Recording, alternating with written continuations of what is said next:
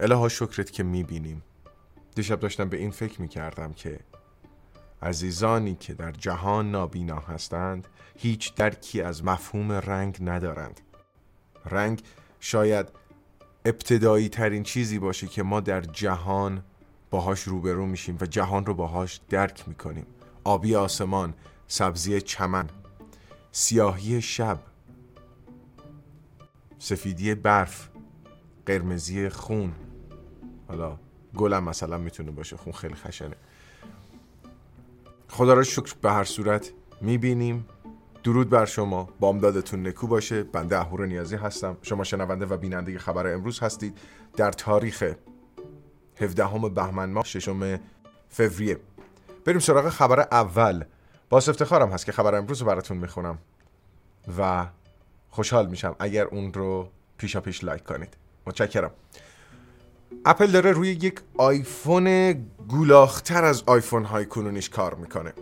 به گفته بلومبرگ مارک گورمن، اپل خب نسخه پرو داره، نسخه پرو مکس داره، اما احتمالاً داره روی نسخه اولترا کار میکنه. تیم کوک درخواست داده که یه آیفون گرونتر تولید بکنید. اما پرو و پرو مکس جای خودشونو گرفتن. نسخه اولترا قبلا یک شایعه بود که قرار بود جای پرو مکس رو بگیره، اما الان پرو مکس رو داریم، اولترا هم اضافه میشه. دستگاهی که نمایشگرش بزرگتره، دوربینش بهتره، باتری بزرگتری داره. ناسا در حال ساخت یک ربات انسان نماز که تو خونه هامون حضور پیدا بکنه. ویدیویی که دارید کنار تصویر من مشاهده میکنید مربوط به کمپانی هست به نام اپترونیک. اپترونیک در حال ساخت یک رباتی هست به اسم QDH.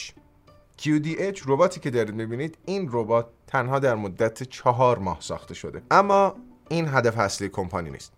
اپترونیک و همراه ناسا در حال کار کردن روی رباتی هستن با نام آپولو که هیچ کس تا حالا ندیدش، اما میدونیم که قدش تقریبا 175 اینطوری ها 178 به اندازه یک انسان معمولی، وزنش 70 کیلوگرمی داره مثل یک انسان معمولی، به اضافه اینکه میتونه 34 کیلو هم وزن بلند بکنه مثل یک انسان معمولی. توی ماه آینده آپولو قراره به افراد به خصوصی نشون داده بشه، آخر امسال قراره به صورت عمومی نمایش داده بشه. نکته جالب این است که حدس میزنن بتونن قیمتش رو زیر $100,000 در بیارن و این فوق‌العاده است. شما با $100,000 میتونید یه ربات رو بیاری تو خونه هاتون. هدفشون چی هست؟ هدفشون سهولت زندگی انسان. چرا داره ناسا باش همکاری میکنه؟ خب دیگه به هر حال ناساست دیگه، قرار نیست ازش تو مأموریت‌های فضایی استفاده بکنن، ولی قراره اسیستنت، همدست، همیار انسان ها باشه. واو. یه فروشگاه بازی فروشی توسط یه راننده به اشتباه له و لورده میشه. یه تصویر کوچولویی دارید کنار من میبینید از اینه که یه مینیون میاد تو مغازه و میخواد دوباره بره بیرون. داستان از این قراره، اگر لحظه‌ای که داره وارد مغازه میشه رو نگاه بکنید، یه نفر از کنار ماشین میپره اینور، مادر بزرگ فردی با اون فرد داره میره بیرون، بعد میخواد گاز بده بره جلو، دنده عقب میگیره و اون فرد متوجه میشه و از پشت ماشین میپره اینور، ولی چون قاطی کرده بوده نمیدونسته بعد چی کار بکنه، با تمام سرعت میاد تو فروشگاه و چندین شلف مختلف رو میندازه از بین میبره. بعد خانمه میگه که دنده عقبم گیر کرده بود و تنها کاری که میتونستم بکنم اینه که سری بزنم دوباره تو حالت دی و جلو برم که دیگه عقب‌تر نرم و الا کل مغازه رو از بین میبردم. نکته جالب اینجاست که شخصی که این خبر رو توییت کرده صاحب مغازه است. اسم مغازه گیمکو هست در جوپلین میزوری آمریکا.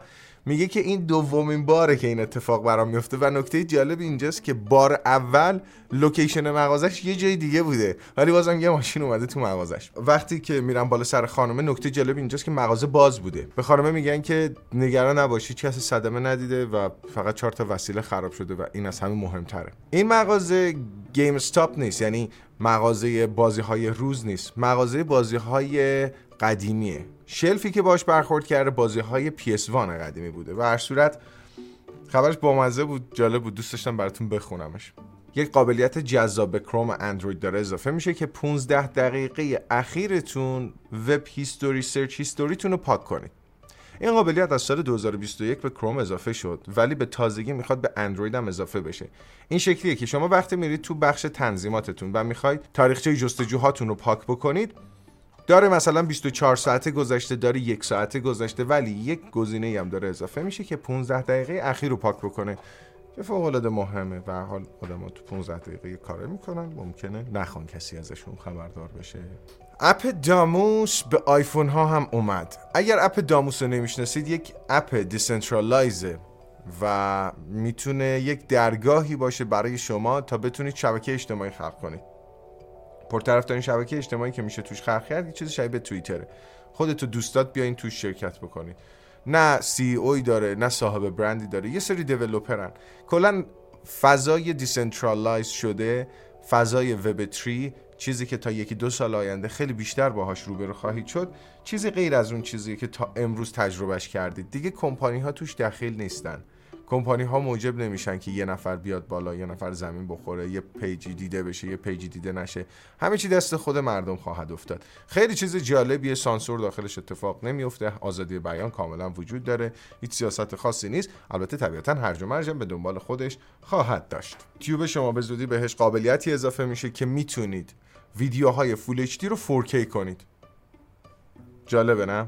خب الان براتون توضیح میدم.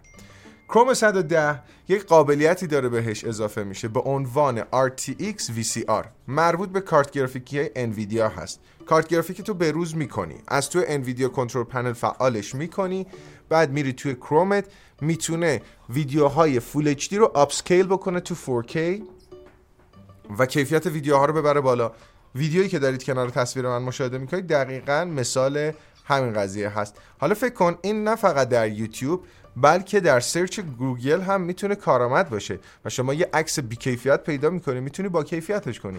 البته که از لحاظ کپی رایت به مشکل می‌خوره فکر می‌کنم این داستان. مسئله‌ای که توی کپی رایت براش اتفاق میفته مربوط میشه به این که من عکاس اون فایلی که توی اینترنت آپلود کردم می‌خوام که بی‌کیفیت باشه، نمی‌خوام کیفیتش بالا باشه. یه طرف کیفیت بالاشه بیاد بخره. با این قابلیت اینجا به مشکل میخوریم. آقا گلکسی A14 چه گوشی خوبیه؟ گلکسی A14 گوشی اقتصادی سامسونگه، محصول سال 2023، 4 ژانویه روانه بازار شده و محصولیه که شما در سری A برای سال 2023 میتونید تهیه بکنید.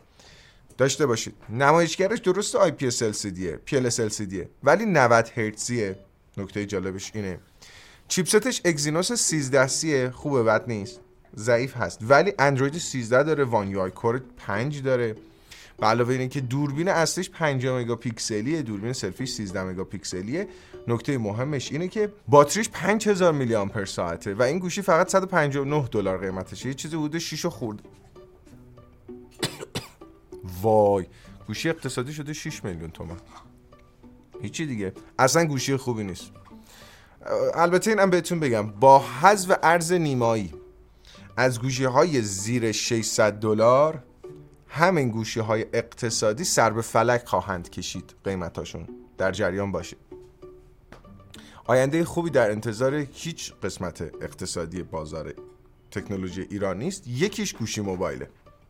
اینو ببینید کی گفتم. ولی در مورد کیفیت دوربین این گوشی براتون میگم. شما تصاویرش رو نگاه کنین، باورتون میشه گوشی اقتصادی اینو گرفته. واقعا دم سامسونگ هم چه پیشرفتی.